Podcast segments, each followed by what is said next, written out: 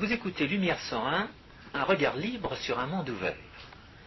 Aujourd'hui, François Guillaume et moi-même, Georges Lannes, vous proposons un entretien sur un sujet On, va se- Tout à on risque de se répéter parce que la dernière fois on en avait un peu parlé.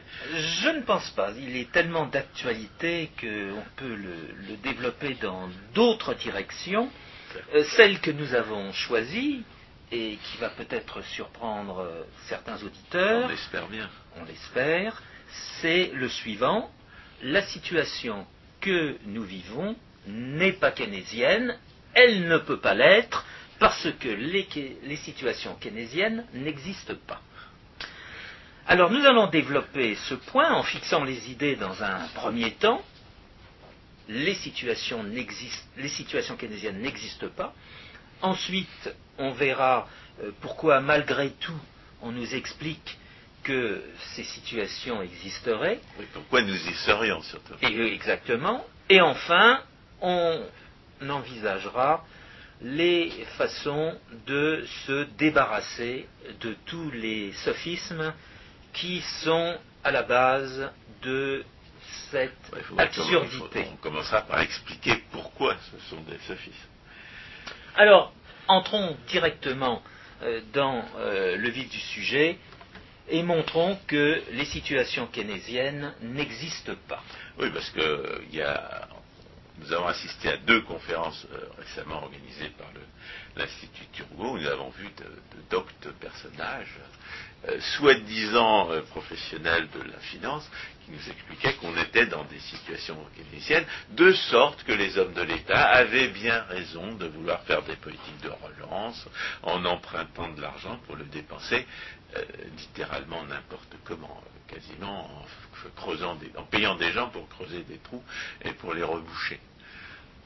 Et la- le problème, c'est que notre, étude de la théorie économique et, de l'incertitude et de la conjoncture nous a et, du charlatanisme keynésien dont on a parlé la dernière fois nous ont amené à conclure que les situations dont, Keynes et les keynésiens prétendaient qu'elles justifiaient ces politiques de relance, eh ces situations-là n'existent pas.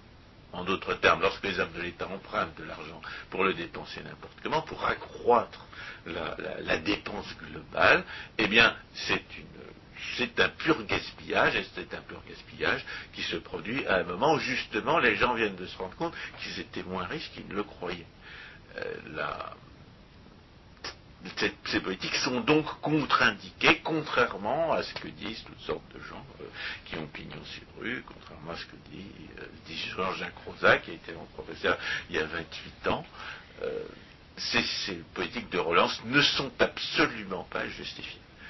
Et elles ne sont pas justifiées parce que les situations keynésiennes n'existent pas. Oui. Alors, la dernière fois, on avait, avec Jean-Gilles Maliarakis, qui nous racontait un peu sa vie, eh bien, euh, on avait parlé de la prétendue théorie générale de Keynes, publiée en 1936, et où nous étions tombés d'accord pour dire que tout, cela n'avait aucun sens. Et alors, euh, euh, la- parmi les gens qui ont exposé le fait que ça n'avait aucun sens, il y en, il y en a eu qui, qui ont, qui ont fait ce qui ce que Jean-Gilles Maliarakis euh, attribue à Saint Ignace, c'est-à-dire ils ont essayé de sauver la proposition afin de la réfuter. C'est-à-dire qu'ils ont essayé de donner un sens à ce qui n'en avait pas, ils ont essayé d'imaginer justement les, situations dont parlait Keynes, où il y aurait une insuffisance de la dépense globale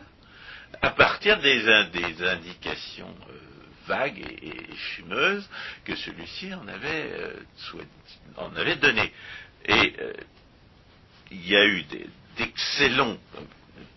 d'excellentes réfutations parues à la fin des années euh, 40, notamment dans des livres publiés par Henry Hazlitt, qui était journaliste au New York Times, je crois.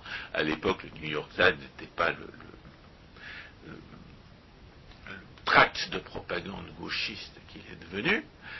Et il y avait encore des éditorialistes qui savaient de quoi ils parlaient quand il était question d'économie. Et euh, parmi ces réfutations, nous en avons récemment relu, qui était de von Mises, qui était de Jacques Rueff, qui était de, euh, de Friedrich Hayek. Et la,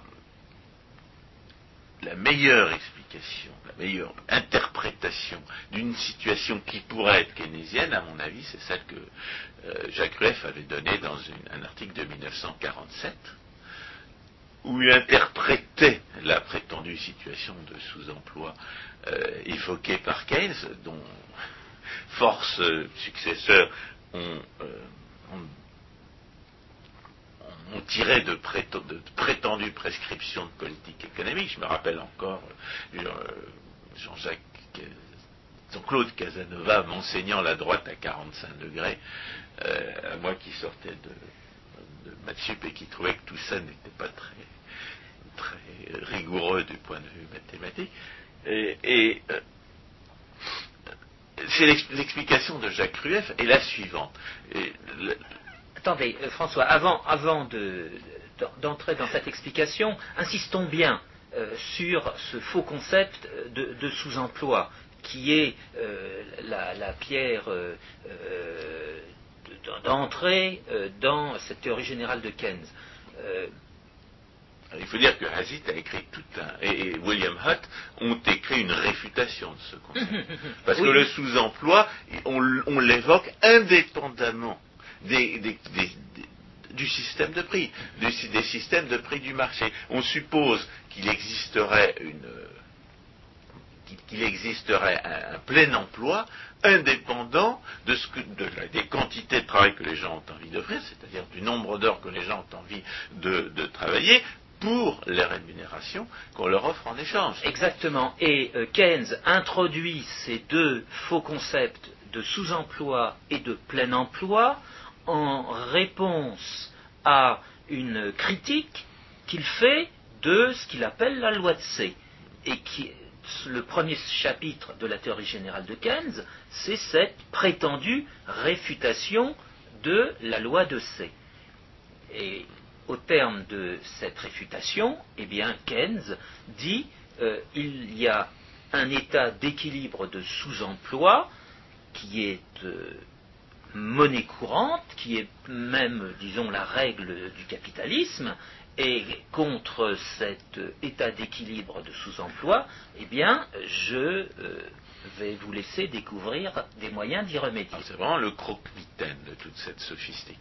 L'équilibre de sous-emploi qui s'oppose euh, au, raisonnement des, euh, à l'équilibre qui postule euh, l'impossibilité d'un profit certain. C'est-à-dire que si une ressource demeure inutilisée, alors qu'on sait pouvoir lui, en donner, une, lui donner une utilisation euh, rentable, eh bien elle sera utilisée. Euh, la blague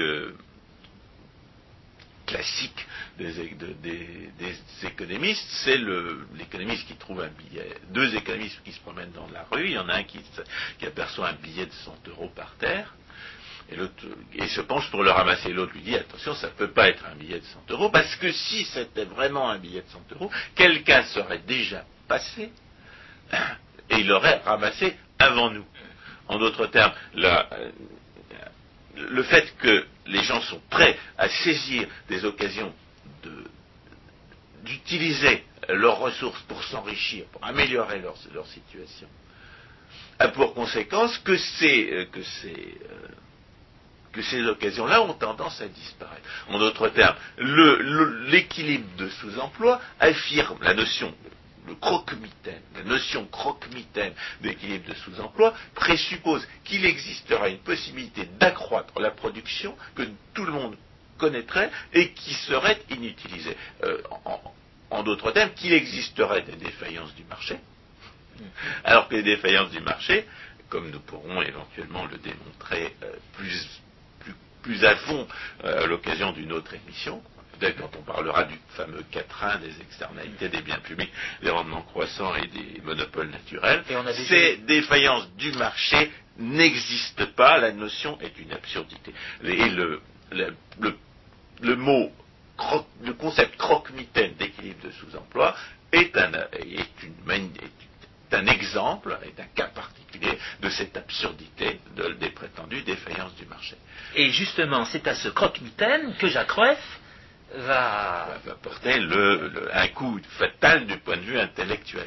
Mais Après, la question de savoir si les gens prennent connaissance et s'ils comprennent la, s'ils prennent connaissance de, cette réfutation et s'ils la comprennent, c'est vraiment une autre paire de manches, puisque toutes ces réfutations datent de, la fin des années 40, et de même que la réfutation par euh, Rothbard du Quatrain, qui date des alentours des années 60, ça fait, donc entre 50 et 60 ans qu'on enseigne toutes ces, toutes ces absurdités, comme si elles n'avaient pas été réfutées euh, depuis des décennies. Et à aucun moment. nous sommes là pour répéter les réfutations en question. Voilà, des, réfutations qui ne sont jamais enseignées dans euh, les universités en euh, complément de l'étude de la théorie générale et de ses conséquences.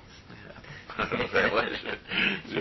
dois dire, j'ai quand même, en troisième année de Sciences Po, je suis quand même tombé sur des textes de Jacques Ruger.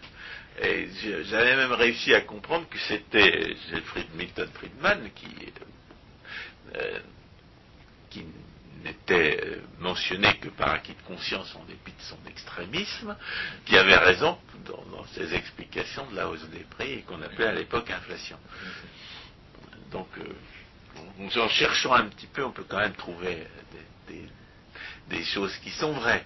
Mais il, faut, il faut chercher. Oui, mais alors justement, euh, François, on, va dans un instant, ou avoir de la chance. On, va dans un instant faire apparaître une différence fondamentale entre Friedman et Hayek relativement à l'offre de monnaie. Pour Friedman, euh, l'offre de monnaie est exogène, alors que euh, pour Rueff, l'offre de monnaie n'est pas exogène, mais elle est esclave, comme il dit, de la demande de monnaie. Oui, disons c'est peut-être un sujet part, un sujet en soi. Ce, qui compte, c'est l'interprétation que Jacques Rueff donne de la, prétendue situation keynésienne, qui est ceci.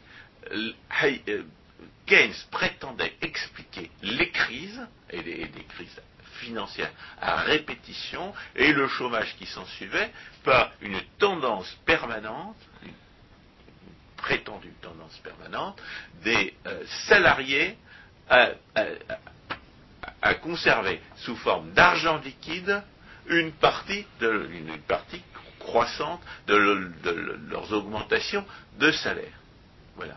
Vous, touchez davantage, vous, mettez de côté sous forme liquide dans votre porte-monnaie une, quantité euh, de, une, part de, votre revenu qui est plus importante que par le passé.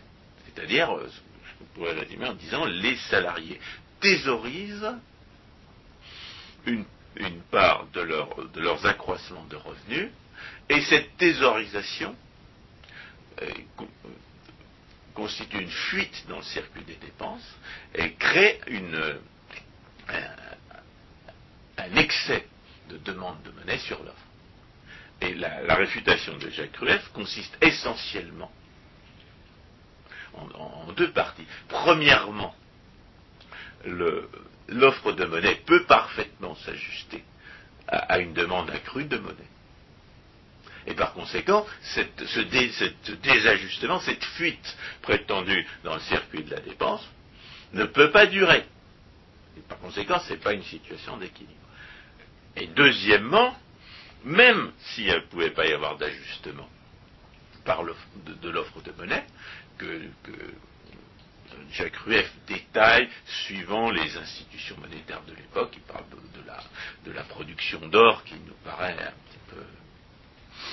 un petit peu, dépassée.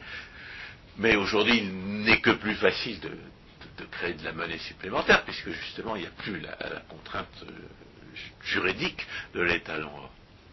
Rien n'est plus facile que d'ajuster la quantité de monnaie euh, existante à la quantité de monnaie demandée. Première réponse. Deuxièmement, même si cet ajustement n'existait pas, eh bien, il suffirait pour rétablir les conditions de l'ajustement, pour, pour, faire disparaître les excès d'offres de produits par rapport à la demande de produits qui sont censés être la contrepartie de l'excès de demande de monnaie sur l'offre de monnaie, il suffirait que les prix baissent, tout simplement. non seulement parce que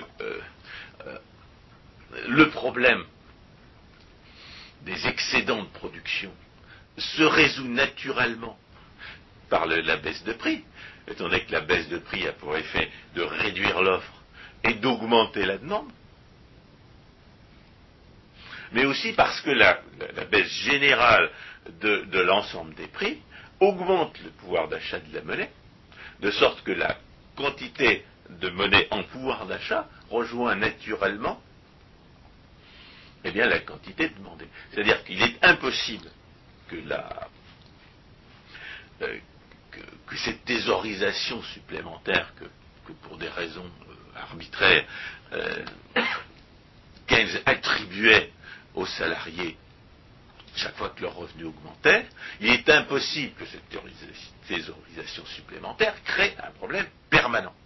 Il est impossible, parce que l'ajustement peut se faire du côté de la monnaie, ce que va naturellement réaliser la banque libre d'ailleurs, puisque la banque libre, c'est un système où l'offre de monnaie s'ajuste naturellement à la demande de monnaie. C'est pour ça d'ailleurs qu'il n'y a jamais de problème de, de, crise générale dans un système de banque libre, et parce que même lorsque l'offre ne s'ajuste pas à la demande, eh bien, les variations de prix, y compris les variations de salaire, peuvent parfaitement réaliser l'ajustement. En d'autres termes, il est, impossible qu'il existe un excès d'offres de, services du travail, il est impossible qu'il existe un excès d'offres de, de, produits si les prix sont libres de s'ajuster. Et, et, Rueff de conclure que la prétendue explication de, de Keynes n'est qu'un présuppose quelque chose qui est impossible et qui est la rigidité totale des prix, de tous les prix, qui n'a absolument aucune chance, de se produire, et dont sa prétendue explication n'est qu'un cas particulier. Car après tout, la condition pour que, qu'apparaisse son prétendu équilibre de sous-emploi, ce n'est pas la thésaurisation d'un revenu supplémentaire par les salariés, la, véritable condition pour que subsiste, euh, pour qu'apparaisse un sous-emploi des ressources et un sous-emploi permanent, c'est que les prix ne puissent pas s'ajuster. C'est-à-dire une rigidité totale des prix. En d'autres termes, l'explication de Keynes n'en est pas une, à la fois parce qu'elle passe à côté de la condition logique nécessaire euh, pour euh, expliquer ce qu'il voudrait expliquer, elle et qu'elle n'en est, qu'elle n'en est qu'une qu'un cas particulier, qu'elle n'est qu'un cas particulier de cette condition logique nécessaire, et qu'en outre, cette condition logique nécessaire n'a aucune chance d'apparaître. Et moi j'ajouterais, j'ajouterais parce que c'est une, idée qui m'est venue en lisant Rueff, il est particulièrement absurde de prétendre expliquer hein, l'apparition des crises par une prétendue tendance permanente du comportement humain si cette tendance est permanente, si cette tendance est, parfaitement prévisible, si elle est inéluctable, la prétendue propension marginale à consommer dont, cette thésaurisation serait euh, le, produit, parce que la propension marginale à consommer serait inférieure au revenu, donc euh, vous épargneriez sous forme euh, liquide une, part, de, votre revenu plus importante. Alors là, François, je vous arrête, parce que le mot que vous venez d'utiliser est très important, et c'est la première fois que vous l'utilisez, mhm. c'est le mot épargne. Jusqu'à présent, vous n'aviez pas euh, parlé d'épargne, et Keynes, ah bah, effectivement, ne parle pas, ne parle pas d'épargne. Dans la théorie générale de Keynes, qui, comme vient de le dire euh, François, euh, et ce que souligne euh, dans ses articles de, de 47, cette théorie n'a rien de général. C'est une théorie très particulière. Cela étant, euh, l'épargne pour Keynes n'est qu'un résidu, et c'est pour ça qu'il n'en parle pas. La, personne n'a pas un comportement d'épargne. Le comportement qui importe, c'est le comportement de consommation. Et c'est comme ça que le supplément euh, de revenus qui résulte euh, de telle et telle condition euh, va donner lieu à terme barbare aujourd'hui, mais qui à l'époque était utilisé, qui était utilisé depuis le XIXe siècle, à la suite de Marx. La thésaurisation, c'est la pire des choses euh, qui puissent exister, alors qu'aujourd'hui, la thésaurisation, c'est tout simplement euh, détenir de la monnaie euh, dans le montant C'est devenu complètement insignifiant. Exactement. C'est une raison supplémentaire pour, pour dire que la situation n'est pas et ne peut pas être keynésienne. Si, les- si les- la prétendue explication des crises de, de- de- de Keynes passe par la thésaurisation, alors la, la thésauri- la- la situation peut d'autant moins être euh, keynésienne aujourd'hui que la thésaurisation est insignifiante par rapport à, l'ensemble des, des, quantités de monnaie, des, signes monétaires existants. Mais je, voudrais ter- terminer ma, ma- démonstration. Si la, c'est ce que dit euh, Georges Lannes explique pourquoi, euh, quel est le lien entre la consommation et la, thésaurisation d'une épargne supplémentaire par, euh, Keynes dans ses conceptions fumeuses, parce qu'on peut parfaitement thé- thésauriser sans épargner, sans faire une épargne supplémentaire. La confusion entre l'épargne et la thésaurisation est, quelque chose de, une absurdité que, euh, dont, les keynésiens se rendent coupables en permanence et qui explique une bonne partie de, la difficulté qu'on a à, se débarrasser de leur sophisme. Mais euh, mon rai- raisonnement portait uniquement sur l'incertitude. À partir du moment où un phénomène est permanent, à partir du moment où un phénomène est, est inéluctable, et il y a eu toutes sortes de discussions pour savoir si ce phénomène existait, on a voulu, on a fait toutes sortes d'études statistiques pour prouver que ah oui, il y avait une propension marginale à consommer, non, il y avait plutôt une tendance à, la, recherche d'un revenu permanent. Toutes ces dis- discussions méconnaissent le fait que si il existe une tendance permanente du comportement euh, humain, il s'ensuit qu'il y a belle lurette que celle-ci a été prise en compte par les agents économiques.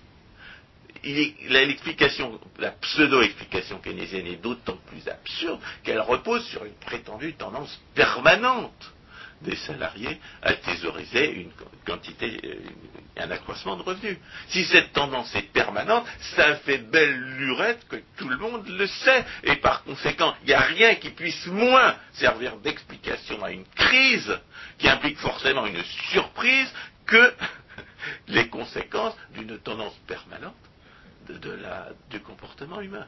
Donc c'est une, de, toutes les explications possibles, c'est la plus absurde qu'on puisse imaginer. Et, on se demande vraiment à quoi pensaient les gens qui ont, pour, pour critiquer euh, Keynes, ont prétendu démontrer que cette tendance permanente n'existait pas. C'est Friedman qui a réfuté Keynes sur la prétendue tendance, euh, sur la prétendue propension marginale à consommer. Mais Keynes, c'est Keynes qui se réfute lui-même en prétendant fonder une explication, quelle qu'elle soit, de la crise par une tendance permanente de la- du comportement humain. Il s'ensuit, il s'ensuit quoi? Eh bien que les, situations keynésiennes, dites keynésiennes, les, situations que Keynes présente comme des explications possibles d'une crise quelconque ne peuvent absolument jamais apparaître. Ça n'a aucun sens.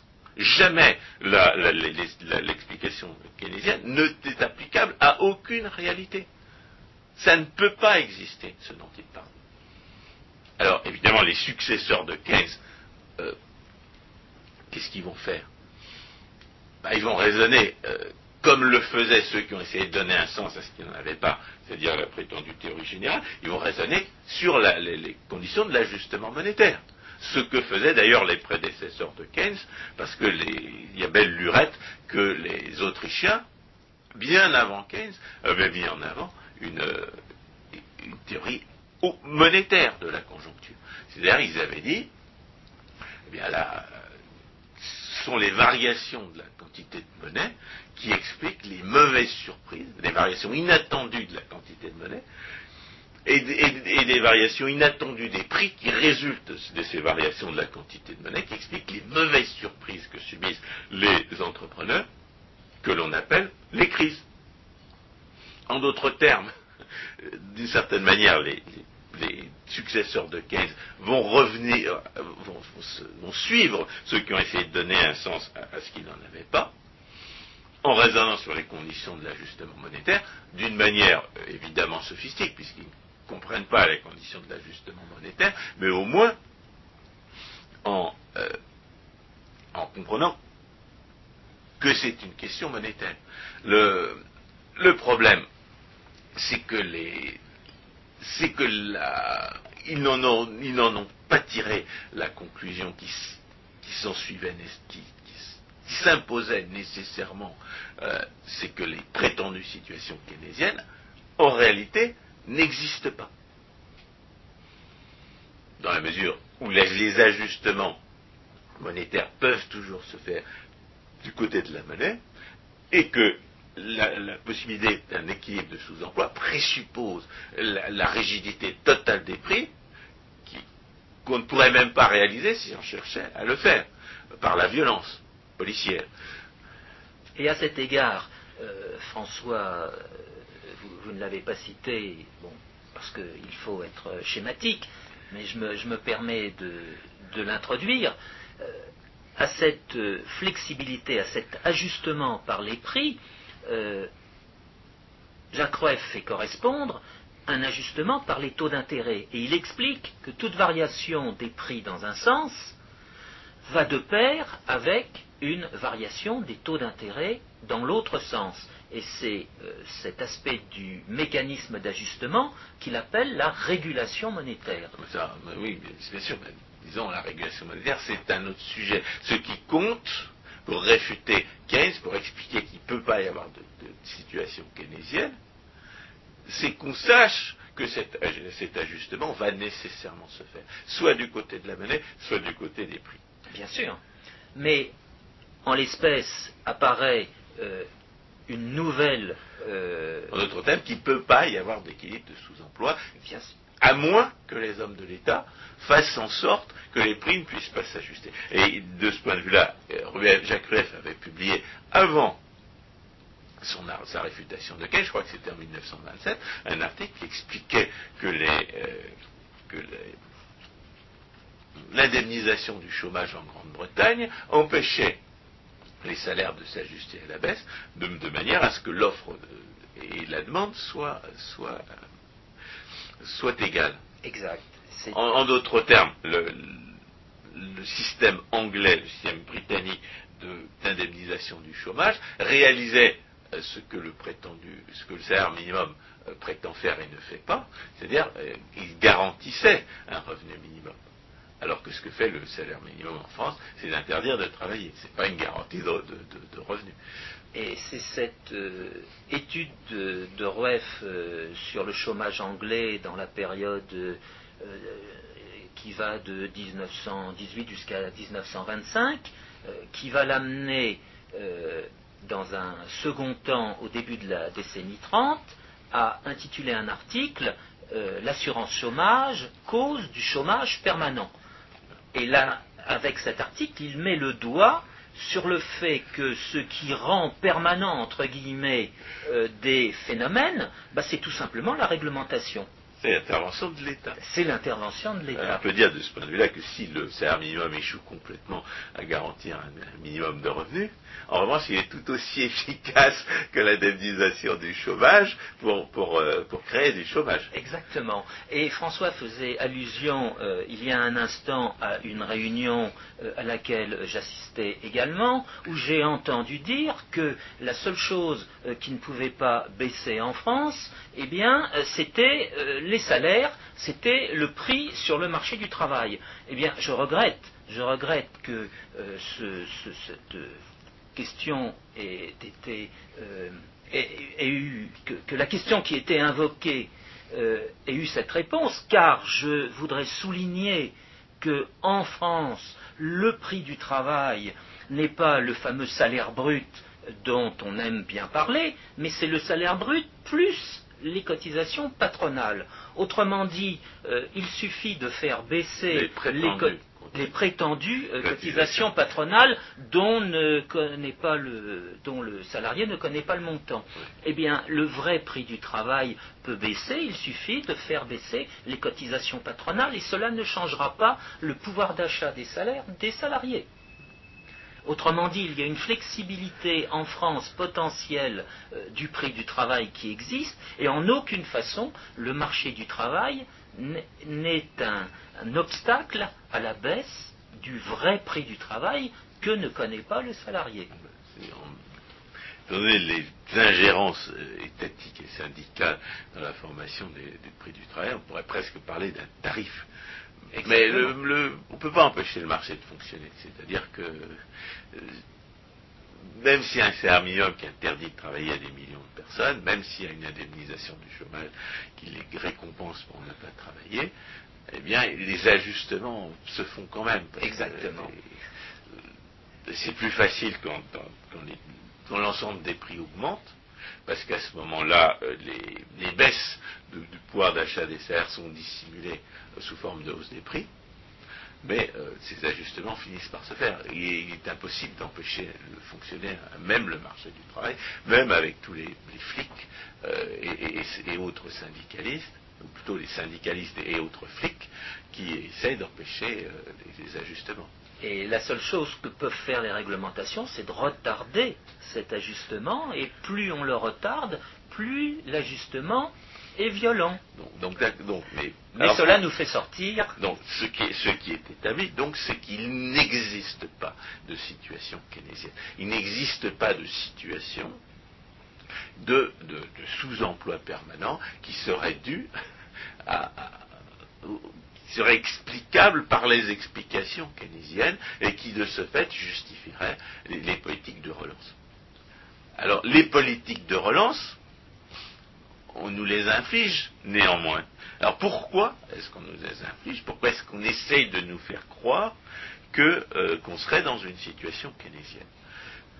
Alors la première explication, évidemment, c'est, euh, je résumerai par la fameuse formule inventée par Alain Madelin, je dépense donc je suis.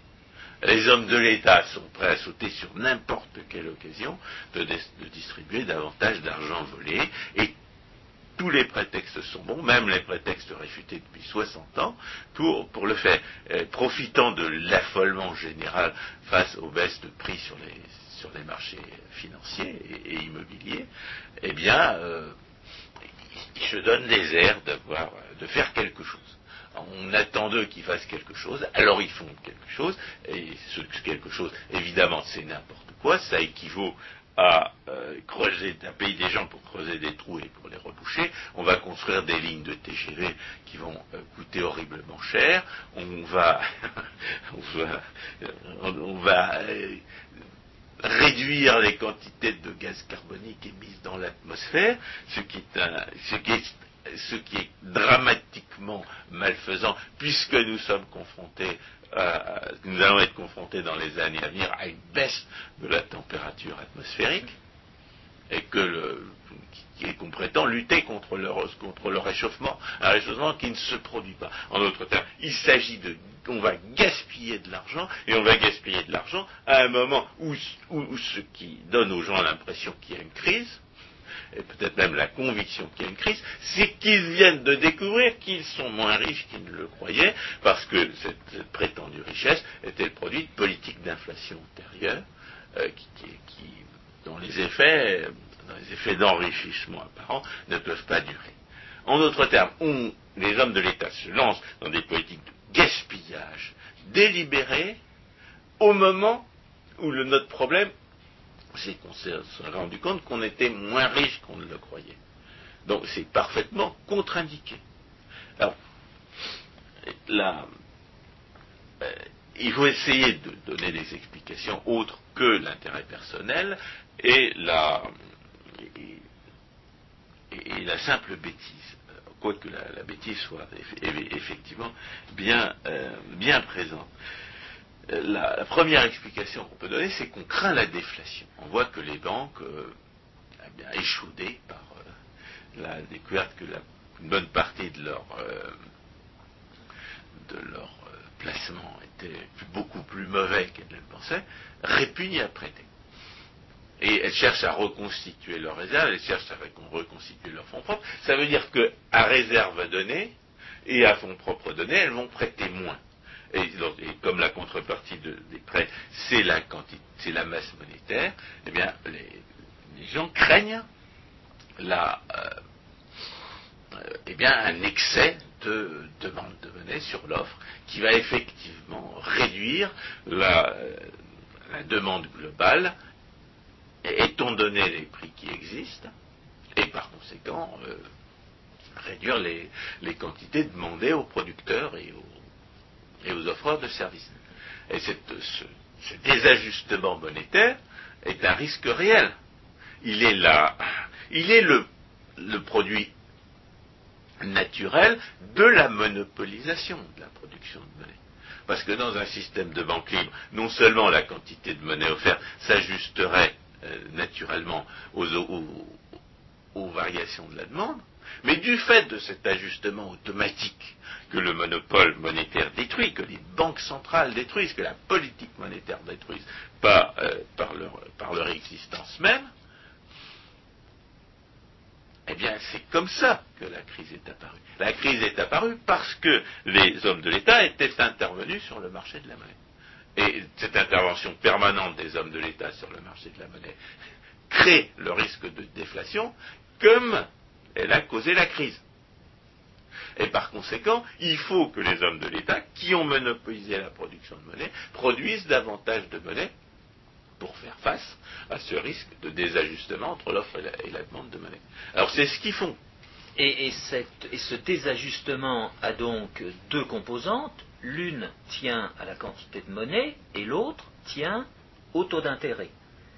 Et c'est l'effet conjoint de l'action euh, de la Banque centrale sur, sur, ces deux éléments qui a comme conséquence eh bien, le désajustement global euh, du marché de la monnaie. Alors le, problème est, aggravé par, le, par le, fait que les financiers, qui, ont eux aussi, comme les banques, été, euh, été échaudés par, le, par la découverte que, certains de leurs placements étaient moins bons qu'ils ne le croyaient, ils se réfugient vers les placements qui croient les plus sûrs. Et c'est un phénomène tout à fait paradoxal que de voir les, épargnants mettre leur argent, placer leur argent auprès de ceux qui ont causé la crise. C'est-à-dire euh, au, niveau international, aux États-Unis, et, euh, au niveau euh, national, auprès des hommes de l'État. C'est-à-dire que vous aviez par exemple des gens comme les, Russes, les dirigeants russes qui sont des criminels, mais qui croyaient que la, que la crise qui était partie des États-Unis allait affecter euh, principalement les États-Unis. Or, ce qui découvre, c'est que les investisseurs qui avaient placé de l'argent chez eux, eh bien, le retirent. Et ils vont le placer où? Ils vont le placer aux États-Unis. C'est-à-dire que les États-Unis, apparaissant malgré tout, pour l'avenir, plus plus fiable, plus sérieux, plus solide que la Russie, et ils ont bien raison. Ils ont bien raison. L'agression criminelle contre la Géorgie a montré ce que c'était que le mépris du droit d'un dirigeant moscovite. On a bien raison de, retirer son argent de, Russie. Et la seule question qu'on peut se poser, c'est pourquoi on l'y avait placé au départ. Et du point de vue euh, national, c'est la même chose. C'est-à-dire que les, hommes de l'État peuvent continuer à emprunter à des taux raisonnables, alors que les entreprises normales, privées et concurrentielles, sont obligées de payer des, taux d'intérêt de plusieurs, euh, points de pourcentage en plus pour obtenir le, même type de prêt. Alors ça, évidemment, ça ne peut pas durer. Mais ça donne un prétexte supplémentaire aux hommes de l'État pour dire, vous voyez bien, il faut que ce soit nous qui, euh, prêtions l'argent, puisque euh, qui dépensions l'argent, puisque les, les entreprises ne peuvent plus le faire. Et cela étant, en disant cela, vous mettez le point sur euh, ce qu'on appellera le risque de défaut, le risque de faillite euh, que aujourd'hui les investisseurs courent en pensant que sont moins risqués euh, les États que les entreprises euh, productrices. Bah, justement, là, quand je disais, une des raisons pour lesquelles je pense que cet écart de taux d'intérêt entre les entreprises privées et les hommes de l'État ne peut pas durer, c'est que je pense que les hommes de l'État ne sont pas, ne, tiendront pas forcément leurs engagements. Je crains qu'à cet égard, il n'y ait euh, dans, la, dans la théorie financière telle qu'on l'enseigne euh, aujourd'hui, une certaine tendance à, oublier que les hommes de l'État peuvent très bien faire, euh, faire défaut, c'est-à-dire renier leurs engagements de, de, distribuer de l'argent volé à ceux qui leur ont prêté de l'argent. Pour la bonne raison qu'ils ne produisent rien, mais qu'ils vivent sur euh, les richesses qui ont été produites par euh, les entreprises. une, promesse d'argent volé, c'est une promesse, et comme toutes les promesses, elle peut ne pas être tenue. Alors, ce qu'on pourrait essayer d'envisager, c'est la, c'est les raisons, c'est une manière dont le, que le marché pourrait, pourrait les, entrepreneurs sur le marché, que les trouver pour euh, faire disparaître cet écart entre les, entre les taux euh, auxquels les hommes de l'État peuvent emprunter et les taux auxquels les entreprises peuvent emprunter. Oui, mais là, nous sommes euh, dans l'innovation financière et l'innovation financière a été très importante depuis maintenant quoi, une vingtaine ou une trentaine d'années. Et cette même innovation financière va être rendue responsable par certains de, ce, de l'ajustement que nous vivons aujourd'hui. Donc on retombe, on retombe dans euh, le paradoxe qui consiste à euh, mettre euh, le doigt sur l'effet et non pas sur la cause. on a une autre explication des raisons pour lesquelles cet écart existe aujourd'hui. C'est que premièrement, euh, il y a, ce, phénomène de, fuite vers les placements les plus sûrs. Mais il y a aussi le fait que les hommes de l'État ont promis de, euh, réglementer et de voler de l'argent à l'avenir dans des conditions euh, qu'on ne peut pas prévoir. C'est-à-dire que l'intervention de l'État, les ingérences des hommes de l'État, pour soi-disant relancer l'économie, sont elles-mêmes une source d'incertitude majeure pour les entrepreneurs privés. Les entrepreneurs privés vont être ceux qui, vont payer l'argent volé que les hommes de l'État promettent aujourd'hui à ceux qui leur prêtent, les entrepreneurs privés vont être ceux qui subiront les nouvelles réglementations que les hommes de l'État ont promis d'imposer pour soi-disant empêcher les, crises à venir.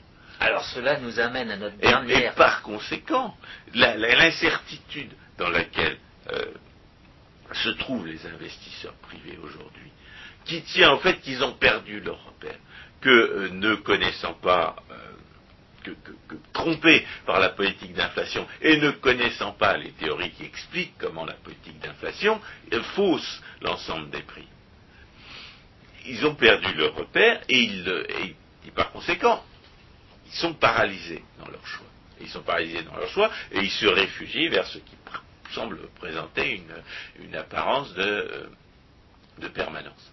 Alors, mais à cette incertitude qui tient au fait aux, conséquences de la, réalisation de la, plutôt de la liquidation des politiques d'inflation antérieures, s'ajoute l'incertitude qui est due aux promesses des hommes de l'État, comme quoi ceux-ci vont intervenir massivement dans l'économie. En d'autres termes, les hommes de l'État aujourd'hui nous expliquent qu'ils doivent intervenir pour des raisons dont non seulement ils ont été la cause, mais dont ils sont aujourd'hui la cause. L'intervention de l'État explique la crise et elle explique que, les, elle explique encore aujourd'hui, c'est l'explication, je veux dire, l'explication, euh, l'intervention passée et l'intervention présente expliquent ensemble la paralysie des investisseurs privés. Oui, et alors, on en arrive à notre dernier point. Voilà, qui nous Qui débarrassera, ce qui nous débarrassera des sophismes keynésiens. Exactement, parce que les politiques vont utiliser euh, des sophismes keynésiens pour justifier euh, l'action euh, qu'ils projettent de mener, et à grand renfort de, de médias en ce moment, on dit c'est le retour de l'étatisme, le- le- le- l'intervention de l'État va une nouvelle fois euh, sauver, entre guillemets, le capitalisme. Alors, mettons le doigt sur un certain nombre de euh, sophismes. J'en ai Alors, évoqué le- un il le y a un instant. Le sophisme premier, c'est qu'on serait dans une situation keynésienne. Voilà. On n'est Bon. pas dans une situation keynésienne. S'il y a un problème d'ajustement monétaire, il n'est certainement pas dû à la, à la propension marginale à consommer. Il est dû aux politiques d'inflation antérieures, donc, l'explication de la crise est bel et bien autrichienne, et il n'y en a pas d'autre. C'est- Je dirais même, euh, enfin, c'est- c'est- c'est qui, entre en concurrence avec l'explication autrichienne, c'est qu'il n'y a pas de crise, que les, hommes de l'État ont promis de l'argent volé, mais ont promis de voler l'argent du contribuable à ceux qui feraient de mauvais placements. Les mauvais placements s'étant Révélés. tels, eh bien les hommes de l'État volent l'argent du contribuable pour donner le butin de ce vol à ceux qui ont fait les mauvais placements en question. Ça, c'est l'explication comme quoi il n'y a pas de crise, mais tout simplement une promesse d'argent volé qui, est- qui est partiellement tenue aujourd'hui. Mais dans la mesure où il y a eu une mauvaise surprise, dans la mesure où il y a effectivement une crise qu'on pourrait définir comme, cette conjonction massive de mauvaises surprises, alors l'explication monétaire, c'est-à-dire le- l'explication autrichienne, est la seule possible. Mais le, deuxième, sophisme keynésien, qui justement va servir de prétexte à ces politiques de relance, c'est la, confusion euh, gro- grotesque, la confusion ridicule entre la thésaurisation et l'épargne, qui a, engendré une animosité permanente à l'égard de l'épargne, faussement accusée, et, quand je dis faussement, c'est que l'explication est absurde, faussement accusée de créer euh, des- des pertes dans le circuit de la dépense. Car ce qui pourrait créer des pertes dans le circuit de la dépense, si l'ajustement était impossible, et on a montré qu'il est toujours possible, c'est pas l'épargne, c'est la thésaurisation. Or, l'épargne et la thésaurisation sont des choses différentes. Absolument. Vous pouvez parfaitement épargner sans thésauriser, et vous pouvez parfaitement thésauriser sans épargne, sans, sans épargne supplémentaire. Pour utiliser le Quand vous, quand vous allez à un distributeur de billets, eh bien, vous transformez votre épargne euh, placée en épargne thésaurisée. Donc, il n'y a pas d'épargne supplémentaire, mais il y a une thésaurisation supplémentaire. Et réciproquement, si vous mettez votre, si vous placez une plus grande quantité de votre, de votre euh, argent à la banque, si on vous a payé en liquide et si vous mettez cet argent à la banque, plutôt que de le dépenser pour acheter un, un écran plat, eh bien vous faites une épargne euh, sans thésauriser. Donc là, là, cette confusion entre la thésaurisation et l'épargne engendre une, une mentalité de, de- de- persécution des épargnants à un moment où s'il y a un problème, c'est celui de l'insuffisance de l'épargne. Et cette, animosité envers l'épargne, bien entendu, s'ajoute au sophisme marxiste pour justifier les impôts de la haine contre les épargnants. Parce que le- les épargnants et les capitalistes, ce sont les mêmes. Et les impôts de la haine, ce sont ceux qui empêchent non seulement les gens de produire, mais aussi qui les empêchent d'épargner. Et qui empêchent de produire et d'épargner ceux qui ont le plus de chances de, produire le plus et d'épargner le plus. À un moment où ce qui manque, c'est la richesse. C'est la richesse produite, c'est la richesse épargnée. En d'autres termes, le charlatanisme keynésien, la sophistique keynésienne, la fausse explication des crises par Keynes conduit en permanence à des politiques et à des institutions qui entravent la résolution des problèmes liés aux crises en question.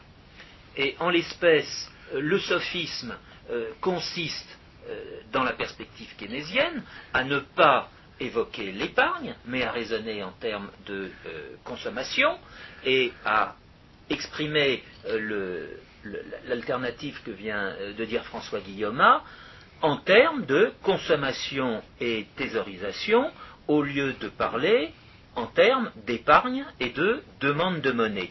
Mais ce concept de consommation est très important parce qu'il donne lieu à ce faux outil d'analyse qu'on appelle la propension marginale à consommer, et que cette propension marginale à consommer est à la base d'un autre concept keynésien tout à fait toxique, ou disons un concept que euh, Keynes a emprunté à un économiste du début de la décennie 1930, à savoir Hahn, et qui est ce fameux multiplicateur keynésien d'où viendraient tous les biens de la relance. Ah bah, le, prétendu multiplicateur, c'est la pensée magique dans, le, keynésianisme et l'incarnation. C'est pour ça que euh, Jack Rueff parlait de, euh, du magicien de Cambridge. Il parlait du magicien de Cambridge parce que le prétendu même multiplicateur prétend faire apparaître une richesse rien qu'en gaspillant de l'argent.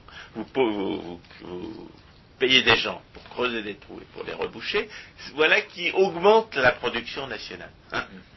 Vous, vous, construisez un nouveau TGV, voilà qui augmente la production nationale. Parce que vraiment, un nouveau TGV, c'est du gaspillage pur et simple.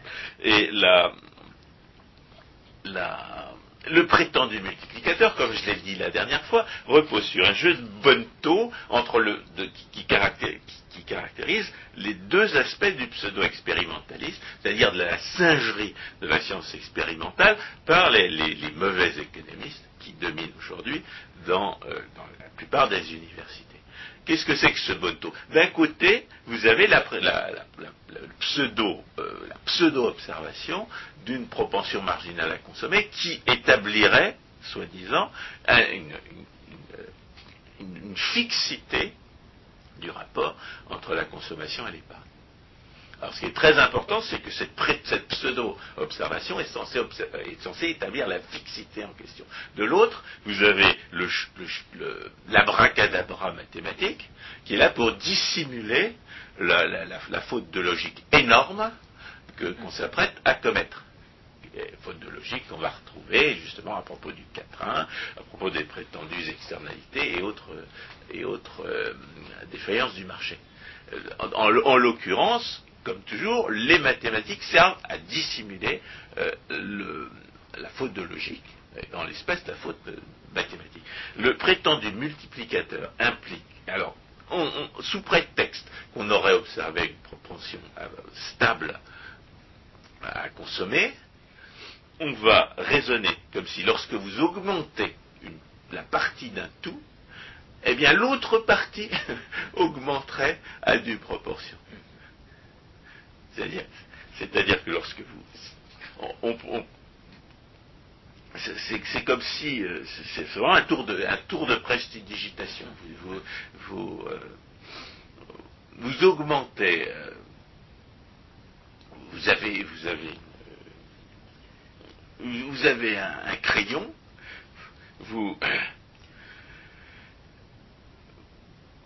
vous faites pousser, vous faites pousser la queue, et euh,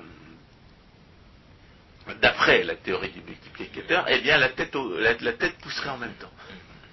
Et c'est ça le, prétendu multiplicateur. Ça consiste à prétendre que lorsque vous augmentez la dépense publique, eh bien ça ne se ferait pas au dépens, au détriment de la dépense privée.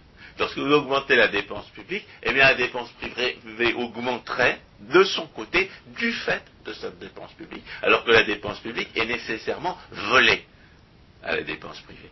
En d'autres termes, il s'agit de, se soustraire aux lois de l'arithmétique qui, euh, reflètent la, loi euh, métaphysique de l'identité, euh, qui est la première loi de l'économie. Vous ne pouvez pas avoir à la fois le beurre et l'argent du beurre.